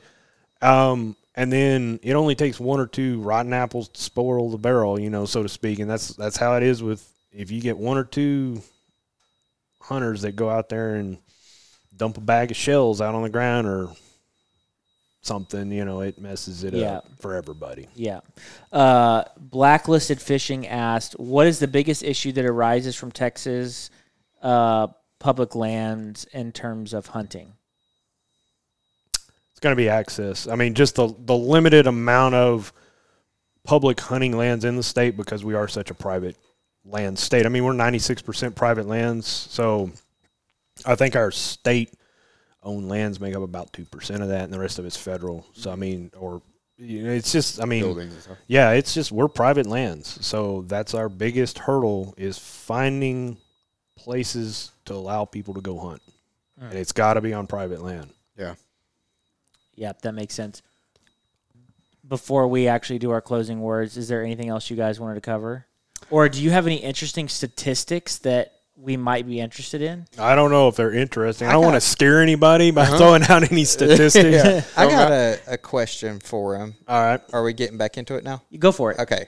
Um, so being seeing the APH sales and stuff go up last year, seeing anticipating for them to be about the same, maybe a little less, maybe a little bit more this year, with the idea that's been floating around and people saying that hunter participation across the country has dwindled.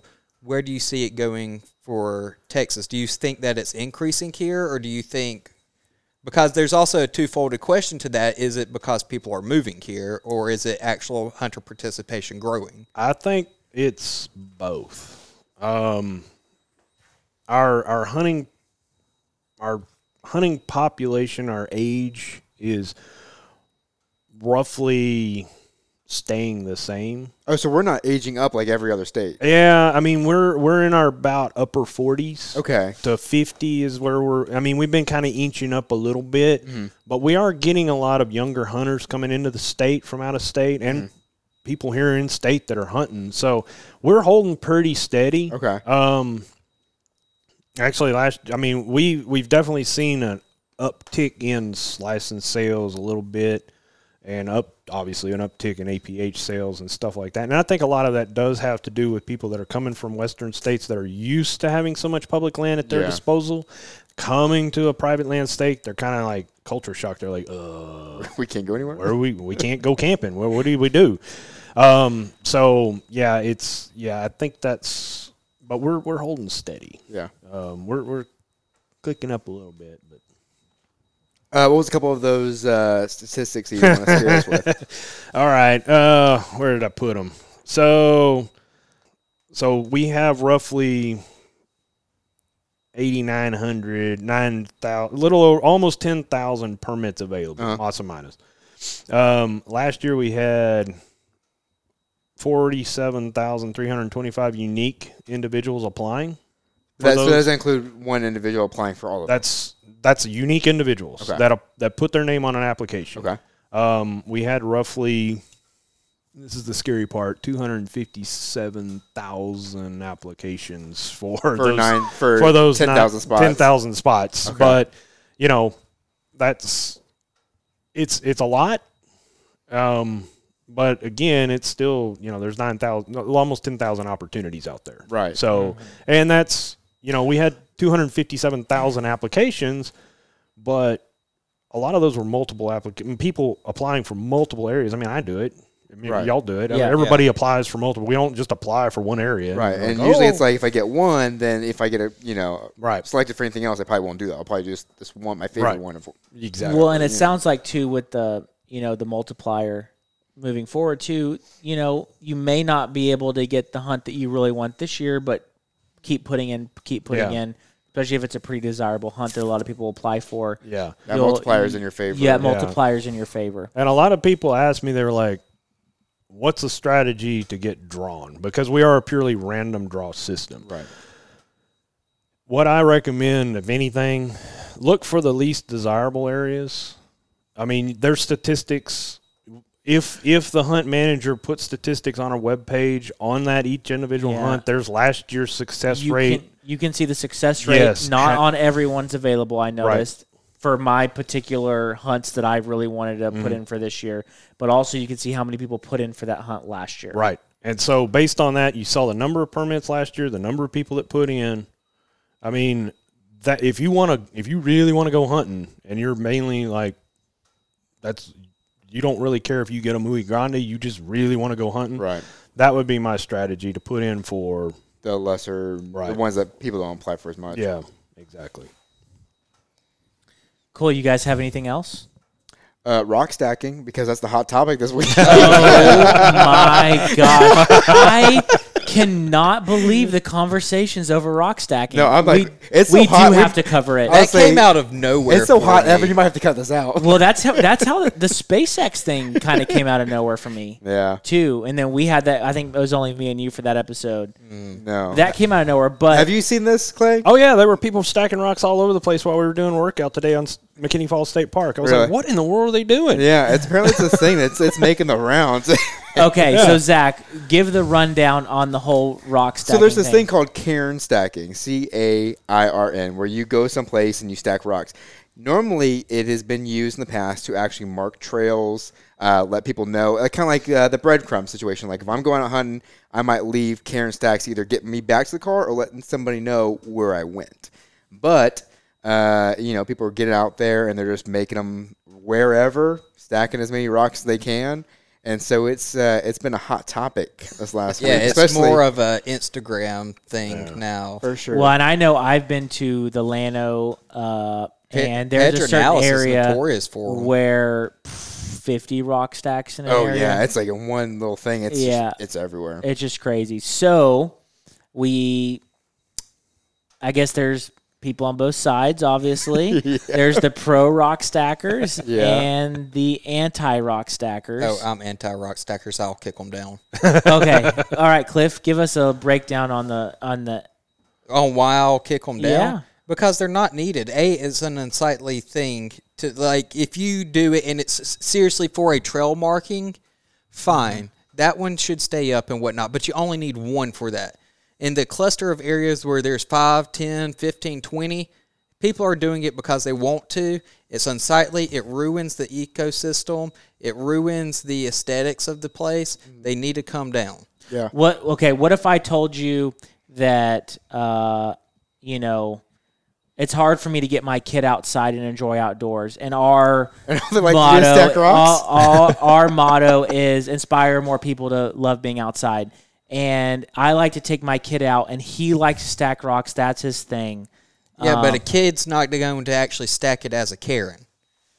A kid is going to stack rocks in a. A twelve-year-old, I think a twelve-year-old could put some time in I and think stack I, it I think a twelve year old you need to sit down and have a conversation with at your point at that point. I think- a six year old is a different conversation. But if huh, yeah, give him a slingshot, do something else. But it, yeah. Actually, well, at a certain point, and a lot of times, let's be honest, it's not a 12 year old doing it. The people who are saying that, it's the same people who are it's people arguing. our age doing it. Yeah, it's people who are It- it's people who are arguing. Oh, mm-hmm. my 12 year old likes to do this. On a percentage basis, there's probably less than three percent of the population of 12 year olds who like to stack rocks in the form of. Where'd you get your stats from? I'm pulling them out of where the sun don't shine. I think it. I think it's. I think it sits. I, I, I actually I agree with Cliff on this. I think most kids are going to be in the water. Most people our age, you know, I think upper it's people. twenties I think are the it's ones people stacking the our rocks. our age, millennial groups who are like, I like to go hiking, and they go hike the trail around uh, McAllister Park and think that's actually hiking. Uh-huh. Doing it, not people who are actually in the outdoors. They're doing it for the gram. They're doing it to get likes on uh, social media and stuff. It's not needed. Don't do it. There's no purpose behind it unless you're truly marking a trail. yeah, Yeah. yeah. No, I'm fine with that. I probably won't go out of my way and kick them over, but Well, and I, I don't necessarily have a You problem. don't with have people as much aggression as I do. I don't necessarily have a problem with people stacking rocks. Just you don't have to leave it up. No, You know, if, if, if- if, that's the put it back case, if that's the case, that's the different conversation that we mm-hmm. need to be having. But people le- are leaving them up. Yeah, they that's are. The, I've that's seen the 'em issue. everywhere. I No will way- say though, one time I went to the Guad, I saw several stacks around some like gourd filled with feathers and stuff with some candles that looked a little weird. so if you're stacking it for that reason, you definitely take that's it another conversation Yeah. that needs to be had too. Yeah, that was- that was that's weird. not people just stacking them There's and a- leaving them. There's It's a the, blood oath and who knows what else. it's leaving them that's the issue. It's not the stacking in of itself. Mm-hmm. It's confusing. You walk out and be like, which, way, which way's north? There's too many rock stacks. I don't know which trail to take. Yeah, I just am surprised. You know, I, The I heat, watching the heat go down this last week has been fun. like I've always seen rock stacks and been like, ah, that's kind of weird. I would never stack rocks, Right. but That's whatever. not the word I said, but yes. I was like, because I, I see them all the time. I'm like, oh, that's weird. I wouldn't really do it. Yeah, but I've never seen like a he- as much of a heated topic and s people coming out on both sides. Oh, oh, I've kept my mouth shut through the whole thing, like this week of seeing it, because it, it came out of nowhere for me. I was like, why is this blowing up? Like, what's the deal? Like, is We got nothing better to do. I But argue about rock stacks. That's kind kinda what of kind of like shrug it off. I didn't comment or anything, but you're asking me my opinion now, so I'm giving it to you.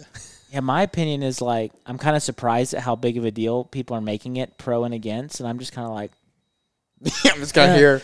I'm just kind of like that. this But is what this is I what we're felt like arguing we about. had to talk about it though because it's been a hot topic this week. I, I I just feel like it's ruining the scenery and the ecosystem around it. And when you people are saying, "Oh, how's it ruin the ecosystem?" well, well, here's it here- provides habitat. for here's where bugs I'm and going to play other devil's stuff. advocate because I understand, you know, the ecosystem argument, but at the same time, we're walking through the river that's doing damage to the ecosystem. We're putting a hook in a fish's mouth and then releasing it.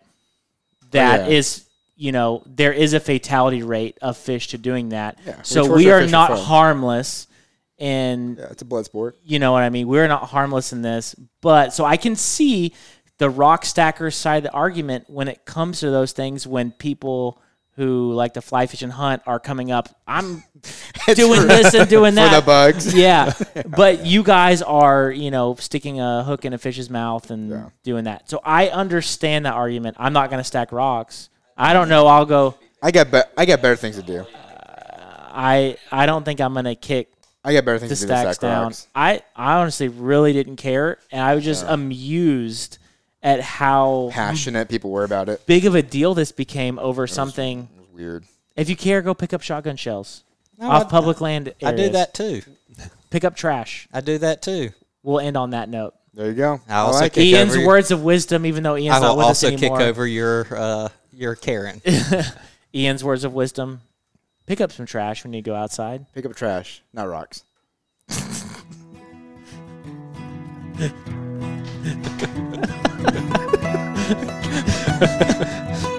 What a stupid argument!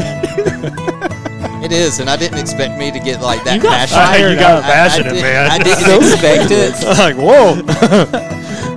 Bye. All right, I'm gonna go collect rocks and put them out in his yard now.